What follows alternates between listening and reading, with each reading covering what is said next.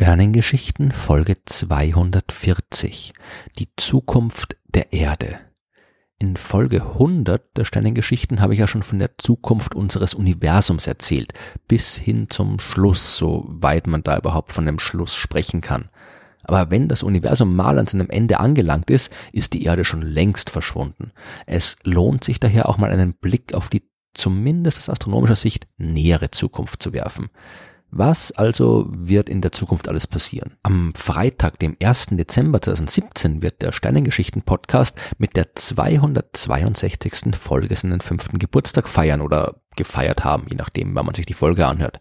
Im Jahr 2030 wird die 24. Fußballweltmeisterschaft stattfinden. Am 13. Juni 2132 wird man in Mittelamerika und Afrika eine totale Sonnenfinsternis beobachten können und alle, die diesen Podcast jetzt hören, werden dann vermutlich schon tot sein. Es sei denn, man hört meinen Podcast aus irgendeinem Grund auch noch im 22. Jahrhundert. Aber wenn wir in dem Tempo weitermachen, dann kommen wir nie bis zum Ende der Erde, also machen wir ein bisschen mehr Tempo. In 180 Millionen Jahren wird sich die Erdrotation aufgrund der Gezeitenwirkung des Mondes so weit verlangsamt haben, dass ein Tag eine Stunde länger dauern wird als heute. In 250 Millionen Jahren werden sich alle Kontinente der Erde wieder zu einem Superkontinent vereinigt haben. In 600 Millionen Jahren wird sich der Mond aufgrund der Gezeitenkraft so weit von der Erde entfernt haben, dass er die Sonne nicht mehr komplett bedecken kann und wir keine totalen Sonnenfinsternisse mehr sehen können.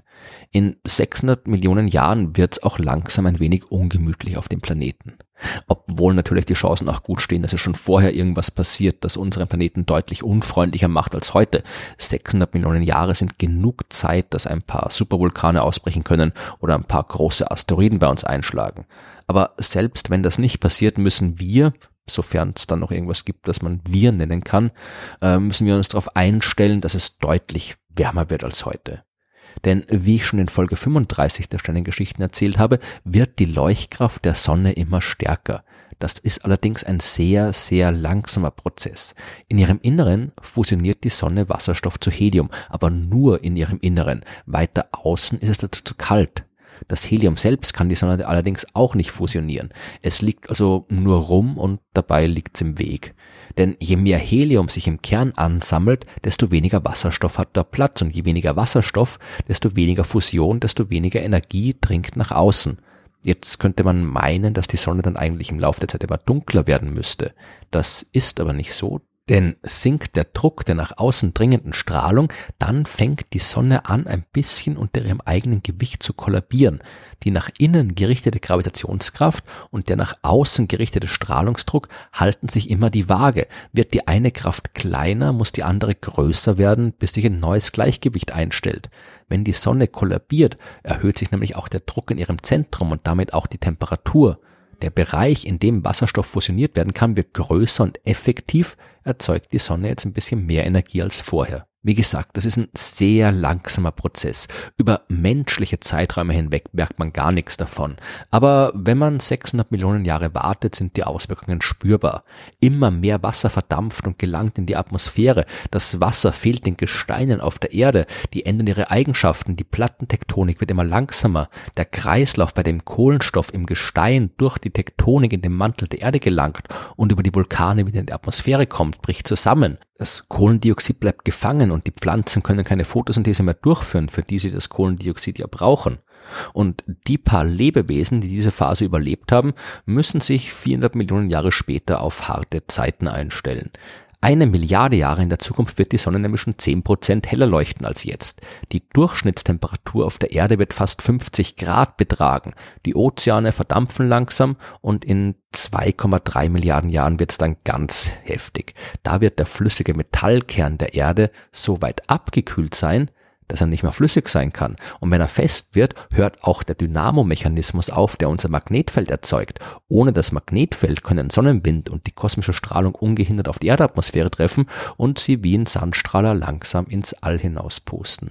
In 2,8 Milliarden Jahren ist die Temperatur dann auf 150 Grad gestiegen. Da, wo es vorher vielleicht gerade noch an den Polen ein bisschen flüssiges Wasser gegeben hat, ist jetzt wirklich alles weg. Höchstens in unterirdischen Höhlen oder im Gestein können noch ein paar hartnäckige Einzeller überleben. In drei bis vier Milliarden Jahren ist dann aber wirklich Schluss. Die Sonne ist jetzt 40 Prozent heller als heute. Das ganze Wasser ist als Wasserdampf in der Atmosphäre und treibt dort einen mega Treibhauseffekt an. Die Temperatur der Erdoberfläche wird auf über 1000 Grad steigen. Das Gestein an der Oberfläche schmilzt und mit Leben ist jetzt endgültig alles zu Ende. Und der Planet selbst? Die Erde kann vielleicht noch ein bisschen länger durchhalten obwohl das weitere Schicksal unseres Planeten jetzt langsam ein bisschen unklar wird. Die Sonne wird immer heißer und heißer und damit auch die Erde. Irgendwann kann aber selbst die Eigengravitation der Sonne der immer stärker werdenden Leuchtkraft nichts mehr entgegenhalten. Der enorme Strahlungsdruck, der bläht die äußeren Schichten unseres Sterns immer weiter auf. Die Sonne wird zu einem roten Riesen und deutlich größer als zuvor. Das passiert in fünf bis sechs Milliarden Jahren. Und die Erde, wird die verschluckt Vielleicht, obwohl die Sache ein bisschen komplizierter ist. Denn während die Sonne sich immer weiter aufbläht, verliert sie auch Masse. Der Strahlungsdruck pustet die äußeren Schichten der Sonne regelrecht hinaus ins All und wird die Sonne leichter, dann wird auch die Gravitationskraft, die sie auf die Himmelskörper in ihrer Umlaufbahn ausübt, geringer. Die Planeten rücken also ein Stück weiter nach außen und können so eventuell der sich aufblähenden Sonne entkommen. Äh, was die beiden inneren Planeten Merkur und Venus angeht, ist das egal. Die sind der Sonne zu nahe, die werden auf jeden Fall verschluckt. Mars und der Rest der Planeten des äußeren Sonnensystems, die sind fein raus, denn so weit wird sich die Sonne auf keinen Fall aufblähen. Die Erde hat allerdings Pech gehabt, die ist gerade an der Grenze dort, wo es kritisch werden könnte, beziehungsweise nach allem, was wir jetzt wissen, es wird kritisch werden für die Erde. Sie ist der Sonne ein klein wenig zu nahe und kann nicht mehr rechtzeitig nach außen wandern.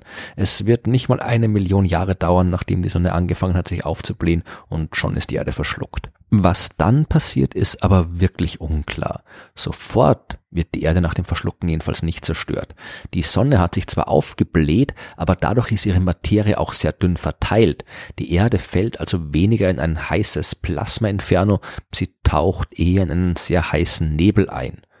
Dann beginnen sie langsam zu verdampfen, bis sie irgendwann weg ist. Oder aber die Sonne aufhört mit ihrer roten Riesenphase, denn irgendwann kommt die Kernfusion im Inneren komplett zum Erliegen. Die äußeren Schichten sind komplett weggepustet und übrig bleibt nur ein extrem dichter Sternenrest von der Größe der Erde selbst, ein sogenannter weißer Zwerg. Ein großer Planet könnte lange genug im Inneren der Sonne aushalten, sodass am Ende noch ein bisschen übrig ist, wenn der Stern zum weißen Zwerg wird. Solche Planetenreste haben wir bei anderen ausgebrannten Sternen schon entdeckt. Ob aber auch die Erde durchhalten wird, ist zweifelhaft, vermutlich eher nicht. Und der Rest des Sonnensystems, der könnte das ganze Drama durchaus halbwegs unbeschadet überstehen. Die äußeren Planeten werden danach den weißen Zwerg umkreisen, dafür reicht dessen Anziehungskraft locker. Nur ganz außen, in der die das Sonnensystem umgebenden Ortschen Wolke, da könnte ein ganzer Schwung Kometen und Asteroiden in die gravitative Freiheit entkommen. So weit reicht die Anziehungskraft dann nicht mehr, um die Himmelskörper festzuhalten. Die Erde wird also irgendwann ihr Ende finden. Aber bis es soweit ist, haben wir zum Glück noch jede Menge Zeit.